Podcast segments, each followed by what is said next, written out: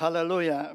Jakże bardzo różna huśtawka nastrojów i różnych rzeczy, które dzieją się właśnie wtedy, kiedy działa Bóg. Przygotowując się, otwarłem Ewangelię Świętego Jana, rozdział siódmy. I nie wiedziałem jeszcze, że chcąc podzielić się tym wydarzeniem i tymi sytuacjami, w które wkłada Duch Święty do mojego serca,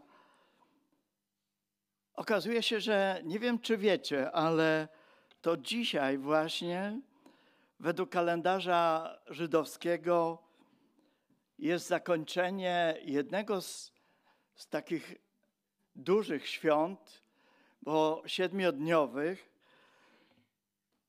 święta, które zostały ustanowione dla narodu e, izraelskiego, opisane w piątej księdze Mojżeszowej w 16, w 16 rozdziale, możemy o tym przeczytać, a jest to święto namiotów albo szałasów, jak czasem się mówi.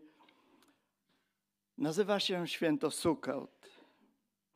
Jest to radosne święto, często przy, połączone ze świętem y, żniw, plonów, ale przypominające to, że naród izraelski kiedyś, kiedy wyszli z Egiptu, zamieszkali w namiotach, w szałasach i tam spędzali czas. I teraz często właśnie w okresie tego, tego święta budują szałasy, namioty. Niejednokrotnie widziałem obrazki, że to na balkonach swojego domu robią szałas, w którym mogą przebywać.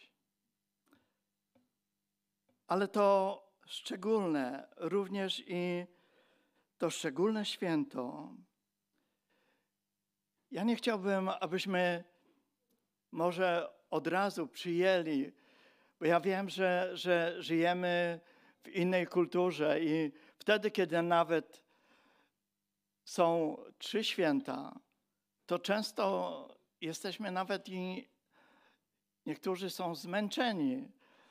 Wiem, że ci, którzy usługują w drugi dzień świąt, na przykład, no to skarżą się, że, że ten odbiór jest jakiś taki słaby ale chciałbym jeszcze jeden moment Was prowadzić w tą atmosferę, w tym, w tym wszystkim, w czym działa się ta sytuacja. I myślę, że chyba się starzeję, bo łapię się na tym, że bardziej pamiętam szczegóły, rzeczy, które wydarzyły się 10 lat nawet temu. I była ta, taka sytuacja, że mieliśmy okazję być na Dniach Kultury Żydowskiej w Krakowie. I było to dla mnie bardzo głębokie e, przeżycie. Byliśmy tam z Żydami, którzy nawrócili się na nowo, którzy przyjęli Mesjasza, którzy byli chrześcijanami, ale im było tak jak to święto, również i ta okazja była do takim momentem, ażeby odnowić, ażeby zobaczyć. I my z ciekawości też pojechaliśmy ra, razem z nimi. Cały dzień od wczesnego ranka po bardzo późny wieczór. Cały czas uczestniczyliśmy w różnych wydarzeniach. Śpiewane psalmy, cytowane psalmy, świadectwa ludzi. To naprawdę dotykało nas. Dobrze, że oni byli blisko i wiele więcej z tego, co się wydarzało, mogli nam podpowiedzieć. To głębokie przeżycie, kiedy mogliśmy kilka godzin spełnić, spędzić w synagodze. Miałem możliwość oglądania, z jaką czcią, z jakim zaangażowaniem, z jakim poświęceniem były wyjmowane zwory, zwoje tory i były czytane. Bardzo mi się podobało, że z jednej i z drugiej strony czytającego byli ci, którzy sprawdzali, czy każde słowo, czy żadna jota nie została przekręcona. Kiedy widziałem nastoletnich chłopców razem z ojcem, kiedy z namaszczeniem, czytając Torę, całowali. Widać było to głębokie zaangażowanie. I patrzyłem też również i na opisane sytuacje, które wydarzyły się w tym siódmym rozdziale. Okazuje się, że przeczytam pierwsze dwa wiersze tego, tego rozdziału. A potem chodził Jezus po Galilei. Nie chciał bowiem iść do Judei, bo Żydzi zamierzali go zabić.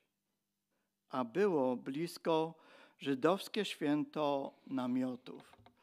Zbliżało się święto namiotów. Na pewno wiele przygotowań. Ja sobie wyobrażam, ile trzeba przygotowań, żeby świętować siedem dni. My chyba w naszej kulturze nie bardzo sobie potrafimy to jakoś wyobrazić. Chociaż e, spotykałem właśnie i, i tych chrześcijan, którzy brali urlopy i jechali, ażeby w tej gminie żydowskiej tam pobyć, żeby również i przeżyć tą szczególną sytuację. Czasem rzeczywiście tak wiele przygotowań, a z drugiej strony zobaczmy, Jezus Chrystus, Jezus z Nazaretu, ten, który, ten najwspanialszy nauczyciel, nie wiem, co damy temu w darze na, najwspanialszemu nauczycielowi Jezusowi Chrystusowi. Jego życie było zagrożone. Żydzi chcieli go zabić. Ale Jezus Chrystus wiedział doskonale, że to nie jest jego czas. I tak zastanawiałem się, jak ja bym w tej sytuacji się zachował. I widzimy, że Jezus nie poszedł na to święto tak oficjalnie z całą grupą może uczniów, ażeby był widziany, był, był zauważony, ale tak jak czytamy, że poszedł jakby potajemnie. I czternasty wiersz tegoż rozdziału mówi, a gdy już minęła połowa świąt, wystąpił, wstąpił Jezus do świątyni i nauczał.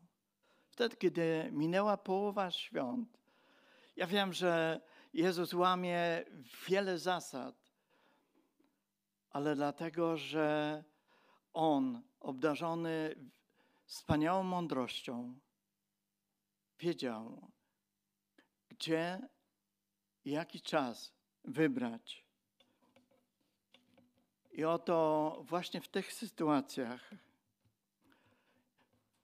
Jezus trochę później, w 37 wierszu te, tego rozdziału czytamy, a w ostatnim wielkim dniu święta stanął Jezus i głośno zawołał.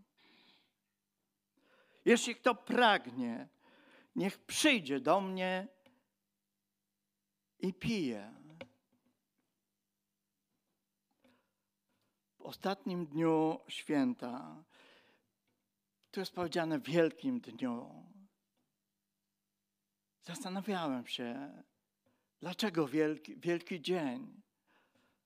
Ja pamiętam wielkie dni w moim życiu, wtedy, kiedy się nawróciłem, wtedy, kiedy przyjąłem chrzest, kiedy, wtedy, kiedy się ożeniłem. Wiele takich dni uważam za wielkie dni w moim życiu. Nie wiem, dlaczego tu ewangelista tak szczególnie podkreśla w tym wielkim dniu święta. To był ostatni dzień. Dzień pełen na pewno radości. Pamiętajmy, że te święta ofitują szczególnie. Bóg nawet nakazuje, ażeby naród się cieszył, ażeby korzystał z tego, co Bóg daje na każdy dzień, ażeby właśnie w ich sercach rodziła się wdzięczność, chwała dla Niego, dla jedynego Boga. I to właśnie w tym ostatnim dniu myślę, że Jezus chce nam przekazać coś szczególnego, coś, co ma dużą wartość. To jest szczególne zaproszenie. Kto pragnie, niech przyjdzie do mnie, niech przyjdzie do mnie i pije. I tak, nie wiem, czy wy tak macie, ale zastanawiałem się, kiedy w moim sercu, kiedy tak fizycznie pragnę. I zauważyłem, że wtedy, kiedy jest gorąco, to ja piję więcej. Mam większe pragnienie, chcę więcej. Wtedy, kiedy właśnie jest gorąco. Ja myślę, że wtedy, kiedy działa Duch Święty, wtedy, kiedy jesteśmy razem jako zbór, jako Kościół, to powinno być gorąco. To powinniśmy jeszcze bardziej czuć to pragnienie. Bo może moglibyśmy powiedzieć praktycznie to wezwanie to nie dla mnie, dlatego że ja już się napiłem. Kto wierzy we mnie, jak powiada pismo, z wnętrza jego popłyną rzeki wody żywej. Kto wierzy we mnie, ale jak powiada pismo, według zasad, według tego, w jaki sposób przyjdziemy do Jezusa Chrystusa pod krzyż, Wtedy, kiedy uznamy, że to On moje winy wziął na siebie, że to Jego krwią jestem oczyszczony, to wtedy z mojego wnętrza popłyną rzeki wody żywej. Ja tak jakoś bardzo mocno jestem e, związany raczej z tą stroną techniczną. I tak zastanawiałem się, jak to jest? Jak to jest? Jak ta, jak ta woda właściwie, o, jak ona się wydostaje? I przypomniało mi się, że wtedy, kiedy się ożeniłem, jakiś czas krótki mieszkaliśmy razem z teściami i oni mieszkali w mieszkaniu i nie było w tym mieszkaniu wody, tylko na podwórku była pompa. Nie wiem, czy może jeszcze gdzieś tam się spotyka. Trzeba było taką, tak wajchować, żeby, żeby ta woda leciała. Ale po pewnym czasie ta zawór tej pompy przepuszczam. I trzeba było się pilnować, żeby mieć zawsze chociaż kubek wody. Wtedy, kiedy się wlało do tej pompy, to prawie natychmiast woda leciała. A tak, to trzeba było naprawdę się napracować. Wiecie, że Bóg współpracuje ze mną, z nami. Czasem używa kogoś, że tą wajchą porusza, ale potrzeba, potrzeba tej wody, żeby to zadziałało, żeby ta woda płynęła, żeby to działało we właściwy sposób. 39 wiersz mówi, a to mówił o duchu, którego mieli otrzymać ci, którzy w niego uwierzyli. Albowiem Duch Święty nie był jeszcze dany, gdyż Jezus nie był jeszcze uwielbiony. To był jeszcze ten czas, kiedy przed zesłaniem Ducha Świętego. Ale wiemy, że Duch Święty został posłany, że to On jest w moim i Twoim sercu, że to On chce działać, że to On wypełnia moje serce tą żywą wodą. To nie ta, tą wodą, która zmienia wartość w tej butelce, tu jest droższa, ale to żywa woda, żywa woda, która daje wzmocnienie, daje posilenie. I te słowa przemawiały do ludzi. Czterdziesty wiersz tego rozdziału mówi, Wtedy niektórzy z ludu, ludu usłyszawszy, usłyszawszy te słowa, rzekli, to naprawdę prorok. Oni widzieli w Jezusie Chrystusie kogoś większego jak nauczyciela. Stwierdzali, to naprawdę prorok. Chociaż inni mówili, czytamy dalej, to jest Chrystus. A jeszcze inni mówili, czy z Galilei przyjdzie Chrystus? Czasem te rozgrywki terytor terytorialne, tak jak czasem tu usłyszeliśmy, Śląsk, Zagłębie, czy gdzieś tam centralna Polska, czy to może być ktoś z Dąbrowy, z Jaworzna, żeby z Warszawy, no to owszem, tak oceniamy, tak zdarza mi się oceniać również i mnie. Ja pamiętam taki moment, kiedy rozpoczynaliśmy kursy młodzieżowe i przyjeżdżali warszawiacy, a my przyjeżdżaliśmy jako Ślązacy i oni swoją grupę, my swoją grupę. No ale jak, jak zaczęliśmy śpiewać, zaczęliśmy grać, to oni tak powolutku, powolutku zaczęli mówić, o to fajne, fajne chłopy, czy fajne dziewczyny. Tak również oceniali Jezusa Chrystusa. Zastanawiali się. Oni okazuje się, że znali pismo, bo tu powołują się, czy pismo nie mówi, że Chrystus przyjdzie z rodu Dawida, z Betlejemu, z miejscowości, gdzie mieszkał Dawid? Coś wiedzieli, ale wszystkiego chyba jednak nie wiedzieli. Nie wiedzieli, że rzeczywiście Jezus Chrystus urodził się w Betlejemie, że to On jest tym Mesjaszem. 43 wiersz mówi, że powstał więc z powodu niego rozłam między ludem.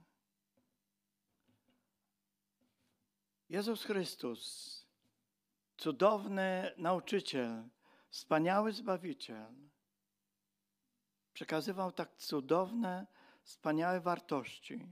Zapraszał pragnących. Posłał Ducha Świętego, ażebyśmy byli wypełnieni. A tu nagle powoduje rozłam. Czy często wtedy, kiedy patrzymy na, nie patrzymy na Jezusa, ale patrzymy na szereg okoliczności. A skąd? A co? A jak? Nagle powstają jakieś rozłamy, coś, co nie buduje. Nasz Pan chce, abyśmy naprawdę zakosztowali tej wody, którą On nam daje, tej żywej wody. On chce, abyśmy przyszli z pragnieniem do Niego, otrzymali pełnię Ducha Świętego. Bo to jest obiecane tym, którzy uwierzyli Pana Jezusa Chrystusa. To woda, którą ma Kościół, to woda, którą ma zbór, to, wodą, to woda, którą mam ja i Ty, dlatego że to Jezus sprawił. Dlatego, że my uwierzyliśmy w Niego jako naszego Zbawiciela, dlatego że to mogliśmy przyjąć z Jego rąk. To woda, która płynie ze świątyni Bożej. To woda, która płynie ze świątyni Ducha Świętego. Czy pamiętacie, że to nasze ciała są świątynią Ducha Świętego? I dlatego ta woda może płynąć. Dlatego, że źródło tej wody jest w moim i Twoim sercu, jest w nas. To Duch Święty jest nam dany. I tak wspaniale przemawia do mnie obraz z księgi Ezechiela, 47 rozdział. Myślę, że pewno znamy tą y, historię i tę sytuację wtedy, kiedy prorok idzie i pokazana mu jest rzeka, która wypływa spod progu świątyni.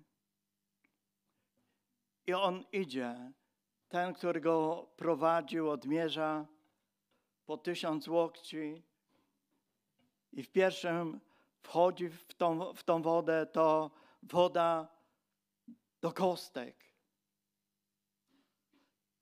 Czy ja i ty nie potrzebujemy tego odświeżenia w tej wodzie?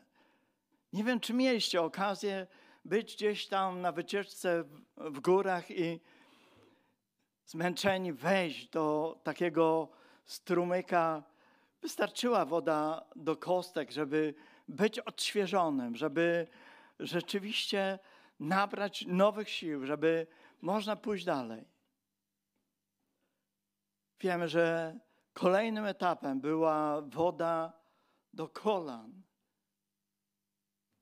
Kolana, które obrazują potrzebę modlitwy, skłonienia przed naszym Panem, przed naszym Bogiem. Potrzebujemy, potrzebujemy modlitwy, potrzebujemy również tego wzajemnego bojowania, ale i wsparcia przez naszego Pana. I wiemy, że kolejnym etapem już trzeba było się zanurzyć. Tam nie można było przejść, trzeba było pływać. Jakże wspaniale, kiedy mogę przeżywać takie chwile uniesienia, wspaniałości, wtedy, kiedy jesteśmy razem, że naprawdę chcę się rozkoszować, chcę się pływać. I tak zastanawiam się.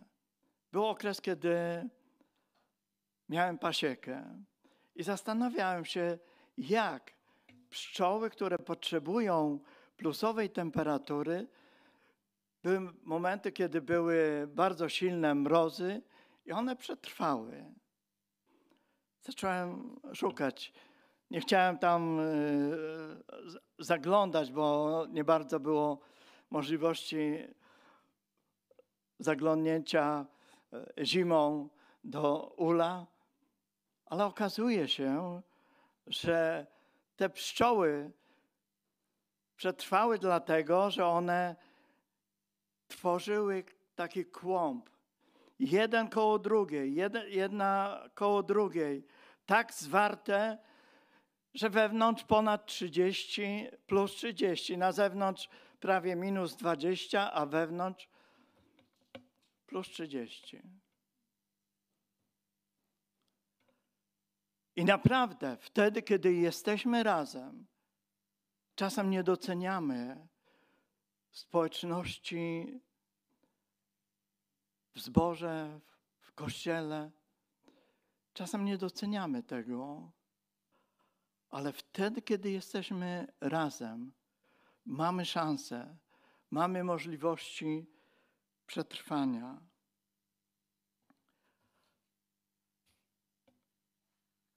Zaskoczyło mnie to, że wtedy, kiedy prorok doszedł do, wydaje mi się, że to już końcowego etapu, kiedy, kiedy pływał, kiedy było mu tak wspaniale za, zanurzyć się w tej wodzie, dostał polecenie, żeby wrócić. Ja zawsze chciałbym iść naprzód. No, i, i, no jak? Z takiej, z takiej wspaniałości, wtedy, kiedy rozkoszuje się Bożą obecnością, ma wrócić. Ale on wtedy, kiedy wraca, okazuje się, że zauważa to, czego wcześniej nie zauważył. Te wspaniałe drzewa rosnące nad brzegiem tej rzeki. Przecież on tamtędy przechodził. Ale okazuje się, że wtedy, kiedy, kiedy zawrócił, to wtedy dopiero zobaczył coś innego. Nie wiem, na jakim etapie życia duchowego jesteś, ale czasem są sytuacje, kiedy mamy polecenia, żeby cofnąć się wstecz, aby coś innego również i zobaczyć. Nasz Pan chce, abyśmy przeżywali wspaniałą Bożą obecność. To zaproszenie, pójdźcie do mnie, ci, którzy naprawdę macie pragnienie. To jest aktualne również i dzisiaj. Pan Jezus Chrystus zaprasza. Zaprasza nas. I wspaniale, wspaniałe słowa Psalmu 62, wiersz 9 mówi tak. Ufaj mu, narodzie. W każdym czasie wylewajcie przed nim serca wasze. Wtedy, kiedy przychodzimy z ufnością do naszego Pana, do na, naszego Boga, wtedy, kiedy wylewamy nasze serca przed Nim, to wtedy żadna presja, żadne naciski, żadne obostrzenia nas nie powstrzymają. To nasz Bóg, nasz Pan, Jezus Chrystus, jest godzien wszelkiej chwały, wszelkiego uwielbienia, ażeby ono płynęło, płynęło z naszych serc, płynęło z Jego zboru, z Jego kościoła, aby On był uwielbiony, bo godzien jest chwały, bo to On zaprosił nas, to On daje nam możliwości, ażeby być nasyconym, ażeby nie tylko pragnąć, ale przyjść do Jezusa Chrystusa i pić i korzystać z tego, ażeby również i te wody popłynęły. Wtedy, kiedy ktoś pracuje, współpracuje razem z nami czy z kimś innym, Duch Święty daje to i korzystajmy z tego. Niech nasz Pan będzie uwielbiony. Przyjdźmy do Niego. Kto pragnie, niech przyjdzie i pije. Amen.